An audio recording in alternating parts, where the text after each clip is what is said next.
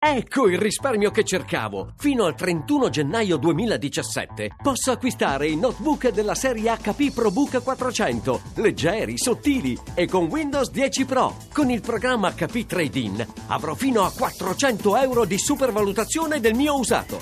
hp.com slash it slash trade PC. Radio Anch'io. Tutte le voci del referendum. Noi ci troveremo con questa riforma ad avere dei governi di minoranza che si succederanno nel tempo, ognuno dei quali rappresenterà una minoranza e si farà la sua riforma sul lavoro, la sua riforma sulla scuola, per cui se dobbiamo cambiare per dare modernità, bisogna cambiare realizzando la sovranità popolare così come era scritto nella non come viene riscritto e cancellato da questa riforma bicameralismo paritario è perfetto, non è più all'altezza delle risposte urgenti che il Paese attende. Bisogna diminuire il tempo per fare buone leggi, diminuire il potere di veto e dare più stabilità ai governi. Le riforme strutturali sono il principale asset per il futuro dell'Italia e noi pensiamo che le riforme strutturali siano ciò che, di cui il Paese ha bisogno. E a questi bugiardi che dicono che la riforma è fondata per eliminare i costi della politica, voglio dire il governo Renzi è il primo governo dell'Unione Europea per acquisto e vendita di armi. 907, tornate con Radio Anch'io, Radio 1, tutte le voci del referendum. L'ultima voce che avete sentito nella nostra seconda copertina era quella del sindaco di Marcoli.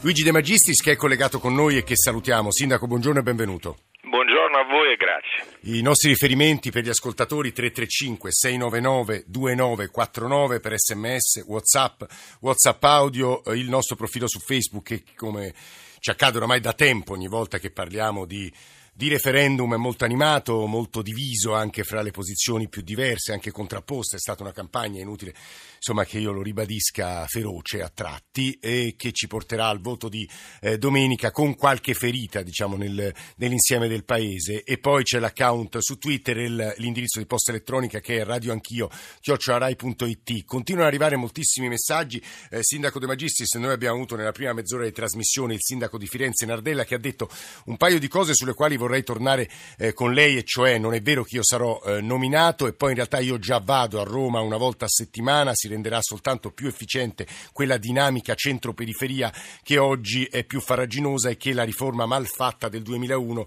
eh, ha eh, in realtà reso appunto eh, inefficace, intasando tra l'altro la Corte Costituzionale. Ma prima di toccare con lei questi punti vorrei partire un po' da quello che ha scritto, mi pare, uno, in uno degli ultimi post sul suo profilo Facebook, votare no per, elencando una serie di ragioni e credo sia opportuno per gli ascoltatori forse ribadire almeno un paio di quelle ragioni che la spingono fortemente, anche impegnando se non sbaglio il suo, il suo Consiglio Comunale a dire no al referendum, alla riforma della Costituzione. Ecco ma in tutti gli italiani che si devono sentire impegnati, è un momento così delicato, è una grave responsabilità del Presidente del Consiglio è stata quella di dividere il Paese in un momento così delicato sulla casa comune, la carta che ha unito per 70 anni gli italiani anche con idee differenti, idee politiche molto differenti. La prima ragione per votare no è che la carta è chiara nella modifica non si comprende nulla, è scritta molto male, creerà una serie di conflitti, non semplificherà, l'unico dato concentrerà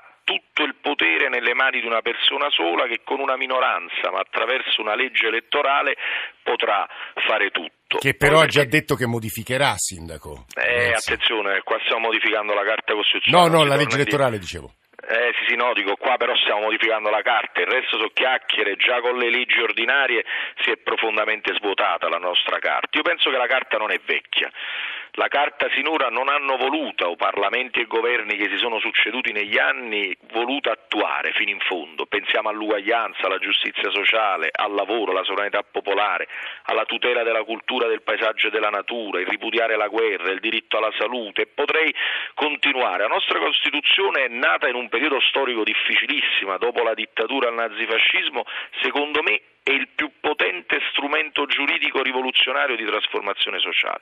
E poi sono molto preoccupato della torsione autoritaria che subirà il Paese dopo il 5 dicembre se dovesse malauguratamente vincere il sì. Tutto nelle mani di una persona sola. Poi, vabbè, vi fermo perché penso che no, volevo poi venire anche No, sulle, c'era sulla soltanto... cosa di Nardella prima. Sì, sì, volevo- no, su questo to- torniamo subito. Sì. C'è soltanto l'obiezione che le muoverebbero invece eh, coloro che appunto invitano a votare sì. In realtà i principi della nostra Costituzione, quelli che ci hanno fatto quello che siamo nel nostro Paese, la prima parte della nostra Costituzione non vengono toccati, è solo diciamo, l'organizzazione eh, dei poteri e soltanto con il combinato disposto, dicono appunto i difensori, cioè eh, riforma della Costituzione e Italicum, che si accentuerebbe quel carattere verticistico di cui parlava eh, lei, Sindaco De Magistris, il governo e Renzi hanno già detto che in realtà l'Italicum verrà modificato, lei dice sono chiacchiere, però è soltanto l'organizzazione dei poteri, che peraltro è stato più volte modificata e la Germania l'ha fatto molte più volte di noi. Allora, qua la cosa certa è che si modifica la Costituzione, poi di leggi elettorali modificate in Peius ne abbiamo viste tantissimo, tant'è vero che oggi Renzi governa attraverso una legge che la Corte Costituzionale ha dichiarato illegittima e che si chiama Porcellum. La ringrazio molto però della precisazione sui principi fondamentali, perché questo è un argomento che i sostenitori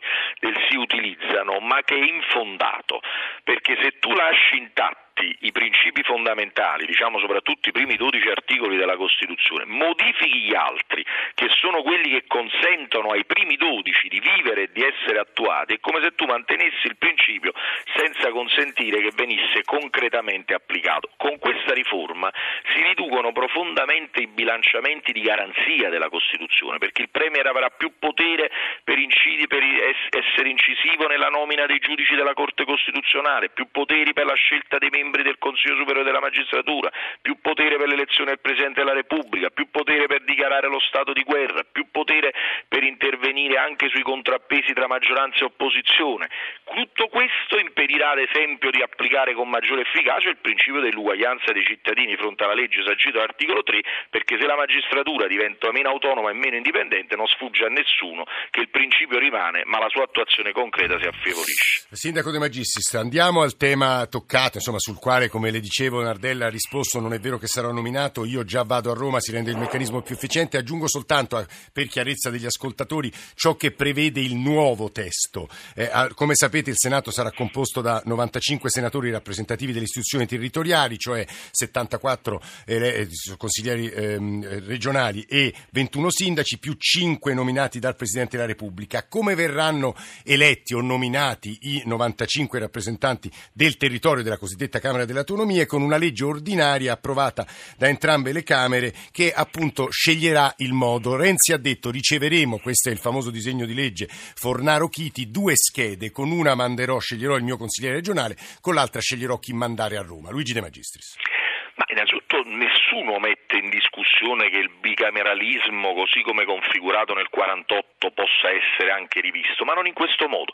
C'era una prima bozza che poteva essere interessante, dove si andava veramente verso il Senato delle autonomie, quando si disse mettiamo tutti i sindaci italiani, no, i sindaci sono eletti direttamente dal popolo, entrano nel Senato e si crea un'Italia dove la rappresentatività della sovranità popolare più vicina ai cittadini è rappresentata. Qui è la casta in qualche modo che si sceglie nominando e non eleggendo i senatori. Innanzitutto sappiamo tutti come i consiglieri regionali sono molto molto più vicini al metodo elettorale del sistema partitocratico tradizionale e poi 21 sindaci fermo restando che per come viene configurata l'elezione i sindaci autonomi, facciamo l'esempio ecco, di come sono stato eletto io sindaco. Lei ha già detto mai- che non, andrà, non farà mai il senatore, no? e di questo ne sono profondamente lieto, non solo perché spero che vincerà il no e qui non si porrà poi il problema, ma io lo trovo tra l'altro assurdo. Guardi, io faccio il sindaco di Napoli e lavoro 18 ore al giorno. In più sono sindaco della città metropolitana in base alla legge del Rio. Si immagini quanto tempo si può dedicare a un'attività che non è fare la passeggiatina a Roma, come dice il mio collega sindaco Dario Nardella, che saluto ovviamente con affetto perché poi i sindaci tra di loro hanno, hanno un bel rapporto. Si tratta di andare a discutere delle leggi, si tratta di andare a fare emendamenti, si tratta di lavorare nelle commissioni, si tratta di le- cioè si tratta di legiferare, non è che dici vado un attimo a Roma, mi prendo il caffè, il cappuccino, vado un attimo al Senato, alzo la mano e me ne torno a casa. E tutti comprendono che non è un sistema di bilanciamento interessante tra Camera e Senato. In più non è vero che si semplifica, se si legge l'articolo 70 attuale comprendono tutti, anche chi non è andato a scuola. Se invece si legge l'attuale articolo 70 si capisce che ci sarà un contenzioso legislativo tra Corte Costituzionale e ricorso che sarà molto più complicato approvare le leggi, mentre ora lo sappiamo perfettamente, e chiudo, l'ha detto anche Grasso ieri, che a furia di colpi di fiducia e decreti legge il Parlamento quando vuole sta legiferando talmente tante leggi che siamo i primi in Europa per produzione legislativa di, di, di norme. Tra poco le faremo ascoltare la viva voce di ascoltatori che pongono domande, questioni, obiettano, esprimono consenso rispetto a quanto lei ha appena detto, così come leggerò un po' di domande. Volevo soltanto riandare ad un sindaco che è stato a lei vicino, anche come movimento ispiratore, cioè Giuliano Pisapia, ex sindaco di Milano, che ha deciso di votare sì per anche per la paura dell'instabilità, paura che credo non le appartenga però De Magistris. Perché? Spiace, Giuliano veramente non lo comprendo perché è una persona così fine anche nel, nel ragionamento. Spiego perché. A parte che legare, legare una riforma costituzionale alla contingenza politica, così come ha fatto Renzi sin dall'inizio, forse un po' se n'è pentito, cioè di personificare o legarla al momento storico, è di una gravità inaudita, perché la Costituzione è una casa con delle fondamenta che devono durare per decenni. Poi se proprio la vogliamo dire tutta, io la penso esattamente il contrario. Io penso che la, eh, il cambiamento di idee e di propaganda veramente di basso livello che ha messo in campo il Presidente del Consiglio negli ultimi tempi riduce enormemente la credibilità e la stabilità del Paese. Basta vedere sue, il suo cambiamento di pensiero sull'Europa. Se invece vince il no, si ha più stabilità perché il Presidente del Consiglio non è detto che il giorno dopo debba andare a casa.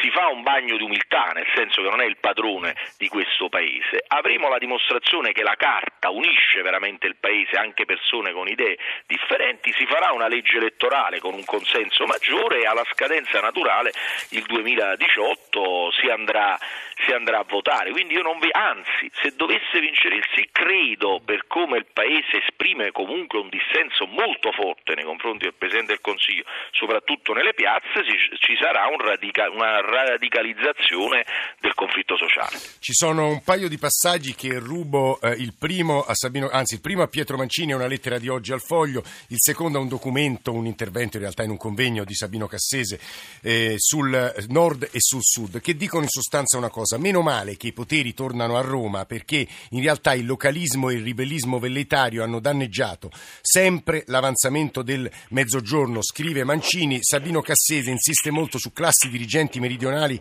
che sono state estrattive, incapaci di includere, contrapposte a Roma e in qualche qualche modo masanelliamente hanno reso impossibile il progresso del mezzogiorno. De Magistris, immagino lei non sia d'accordo con questo approccio, io l'ho riassunto in maniera un po' rozza, eh? Anzi, ma dissento nella maniera più assoluta e soprattutto almeno per quanto riguarda Napoli, ma ritengo non solo Napoli perché conosco bene il sud, si tratta di analisi di persone che non conoscono per nulla quello che sta accadendo nel mezzogiorno. Guardi, Napoli in questi cinque anni, le assicuro, si è riscattata totalmente grazie proprio all'autonomia, all'emancipazione popolare, alla sovranità, alla partecipazione dei cittadini. La classifica della qualità della vita viene terzultimi. Ma quella è fatta con i parametri tipici delle politiche liberiste e neocapitaliste. Venite a Napoli e vedrete che sicuramente la ricchezza in mani di pochi, come dire, la ricchezza non è aumentata, la proprietà privata non è aumentata, come dire, le produzioni di massificazione non sono aumentate, ma è aumentata la centralità umana, la solidarietà,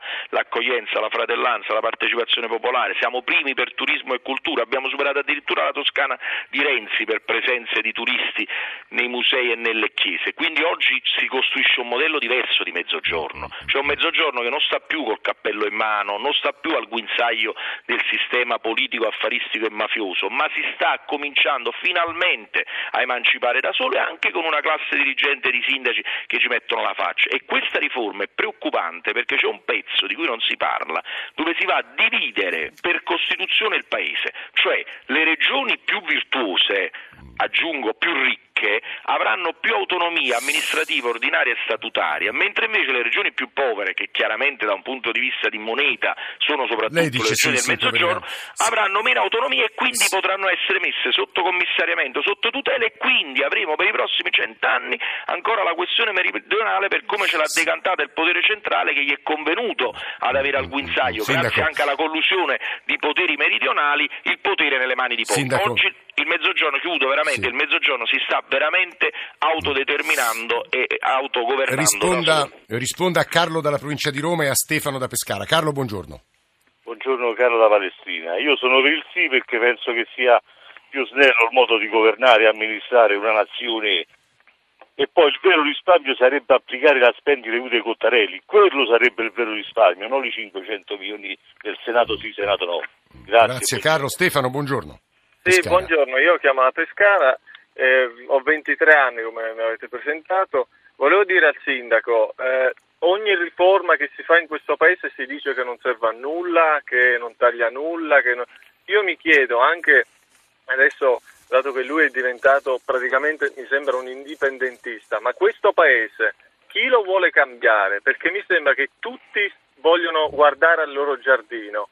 Si dice che i giovani oggi non hanno più eh, persone, politici eh. Eh, da seguire. È proprio per questo motivo, perché ognuno pensa al proprio giardino. Eh, Io voterò sì a questo referendum. Grazie. Eh, Sindaco De Magistris, eh, abbiamo un minuto per rispondere e poi passiamo a Napoli perché noi dobbiamo dare, come sa, per par condicio stessi, lo stesso tempo a Nardelle e a lei. Risponda però agli ascoltatori e poi passiamo invece alla sua città.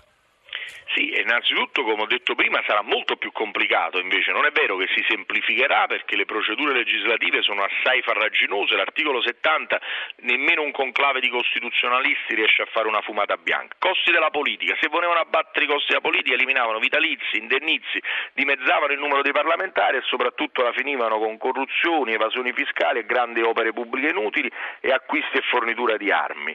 La vera riforma, secondo me, è cominciare finalmente a applicare la Costituzione Costituzione repubblicana e non si tratta di essere né centralisti né autonomisti né indipendentisti. L'Italia è una indivisibile che valorizza le autonomie e l'Italia è fatta da tanti comuni e puntare sul popolo, sulla sovranità e sui territori sarebbe un bel momento di rimettere insieme il Paese nelle sue differenze ma nella sua visione unitaria. Luigi De Magistris, il sindaco di Napoli, che sta parlando. Le dicevo, sindaco, adesso vorremmo chiudere questa trasmissione, altri 5-6 minuti. Eh, ci farebbe molto piacere se lei restasse con noi per discutere di un tema che affronteremo in particolare nella terza parte. Come lei forse saprà, oggi nel carcere eh, di eh, Poggio Reale verrà presentato di fronte a oltre 100 giovani che sono eh, minorenni, che sono lì nel, nel, carcere, un documentario che racconta come ha fatto Roberto Saviano nel romanzo che abbiamo peraltro presentato qui a Radio Anch'io qualche giorno fa, La paranza dei bambini, in cui verrà presentato, vi dicevo, Robin Hood, che è il documentario molto severo, molto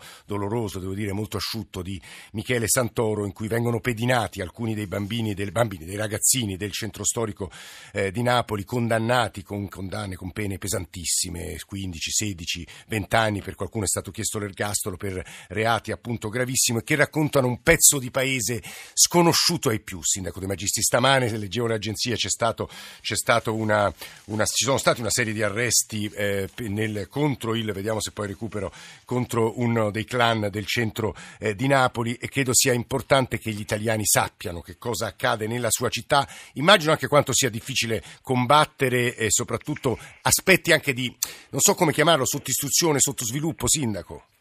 Ma Napoli è una città assai complessa, inferno e paradiso allo stesso tempo, mai nascondere nulla, lo dico da magistrato e da sindaco, ma raccontare la Napoli in tutte le sue articolazioni.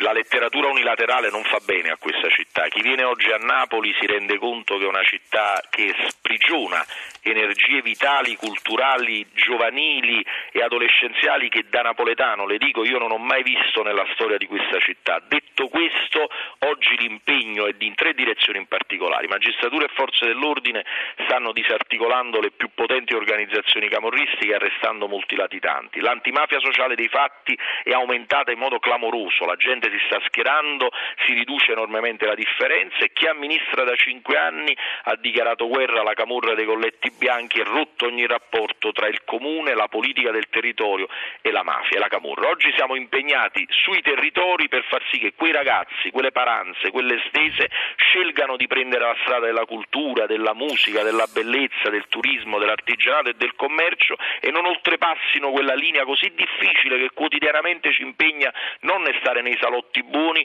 ma ne stare in mezzo alla strada e tendere la mano a chi è ancora disorientato. Sì, Guardi, queste, na- sì, sì, no, queste sono parole ovviamente condivisibili. La cosa Grazie. che mi ha impressionato eh, guardando quel documentario, anche leggendo i libri di Saviano, insomma leggendo anche la saggistica su Napoli, è purtroppo l'evasione scolastica. Tanti di quei ragazzini hanno fatto uno o due anni di scuola, no, spesso hanno il padre in galera, la madre che si prostituisce, una specie di popolo, l'espressione è un po' forte, ma insomma è anche, è anche nella descrizione del documentario un, un pezzo di popolo che è carne da macello ed è spaventoso, sembra il Sud America, è quello che è tremendo. Sì, ma insomma. guardi che Napoli, quando venne De Blasio, il sindaco di New York, mi disse che governare Napoli è più difficile che governare New York. Tra l'altro noi in cinque anni l'abbiamo fatto senza soldi. Le posso dire che sulla dispersione scolastica in questi ultimi due, tre, quattro anni sono fatti risultati enormi. Poi con tutto il rispetto però, guardate, io non, chi mi conosce sa bene che io non solo non nascondo nulla, sono il primo a denunciare, perché quando si mette il problema sotto il tappeto si fa un grave delitto morale. Ma Napoli non è la Napoli raccontata solamente in questi documentari, le voglio dire con molta sincerità. Chi continua a scrivere oltreoceano senza farsi un giorno una passeggiata veramente nei vicoli di Napoli fino in fondo ha una narrazione assolutamente unilaterale e pericolosa della nostra città. Nella nostra città devi raccontare quell'aspetto che dice lei, che è assolutamente minoritario e non maggioritario, che va raccontato, ma devi anche raccontare le piazze di spaccio che i cittadini, non lo Stato, che i cittadini hanno riconsegnato come piazze della socialità e come ruoli riqualificati e rigenerati dal punto di vista urbano. Nella narrazione di Saviano e ahimè anche credo nella narrazione ultima non c'è. Allora perché non raccontiamo le contraddizioni, le, dire, anche il riscatto? Che senza l'aiuto spesso dello Stato i napoletani e devo dire anche con un rapporto importante col sindaco di questa città stanno facendo da soli, spesso accerchiati dalla camorra dei colletti bianchi, dai poteri mediatici, anche dallo Stato centrale. Questa cosa andrebbe raccontata. Se non raccontiamo tutte e due le cose, non spingiamo la gente a schierarsi. Questo io dico, non altro. Sindaco, oggi eh, ci sa- verrà la proiezione a Poggioreale verrà eh, introdotta da un messaggio del Presidente della Repubblica. Immagino a quei giovani, oh, sono quasi 200 che stanno dietro le sbarre. Che si aspetta che dica loro il Presidente, Sindaco? Ma il Presidente anche quando venne a Napoli fu molto affettuoso e chiaro nel suo messaggio, che Napoli non è solo quella e che la gente deve avere la possibilità di scegliere. Oggi ci sono le condizioni per riscattarsi, bisogna sovvertire i valori, ciò che conta è la persona, la centralità della persona, la solidarietà, l'uguaglianza, il poter scegliere una vita diversa. Basta inseguire il dio denaro, basta inseguire eh, il potere, anche che certe volte viene un po' esaltato in alcune fiction. Il Presidente della Repubblica, devo dire con discrezione, anche con sobrietà, però quando è venuto a Napoli ha dato sempre dei messaggi chiari di vicinanza all'uomo del Sud, che conosce che significa vivere al Sud e scegliere di vivere al Sud, perché noi abbiamo scelto di stare qui per cambiarla e come disse Paolo Borsellino a un certo punto quando gli disse ma tu perché non te ne sei andato da Palermo? Perché voglio cambiare le cose di Palermo che non mi piacciono. Ecco, a Napoli le ferite sono tante, ma noi siamo qua per, per migliorarle. Sindaco, mi lasci soltanto Anzi, il per tempo, sì, il- il tempo per far parlare Jacopo da Padova perché- e per bilanciare le posizioni degli ascoltatori, perché prima un ascoltatore ha detto che avrebbe detto che votava no, invece poi ha cambiato idea, ha detto che votava sì, quindi rischiamo di violare la par condicio. Jacopo, il suo no, perché? Salve, buongiorno. Buongiorno Ma io voto no perché sono estremamente convinto che è una riforma fatta veramente con i piedi e oltretutto o con i piedi o con molta intelligenza perché per come è impostata è la, è la porta d'ingresso per la dittatura perché si accentra tutto nelle mani Jacopo, mi lasci soltanto 30 secondi dei Magistris. È Prego, eccessiva prego. questa espressione o no? Pochi secondi dei Magistris. La dittatura, condivido, francamente. chiaramente, insomma, Jacopo esprime il suo pensiero che in sostanza condivido, una riforma scritta Sì, malissimo. ma è dittatura, Sindaco. È una torsione autoritaria molto forte. Il paese se dovesse vincere il sì il giorno dopo si sveglia molto meno democratico, con molti meno eh, No, il- con molti più rischi per i Grazie. diritti soprattutto dei più deboli. Giornale radio, grazie al Sindaco di Napoli. Grazie, buonanotte.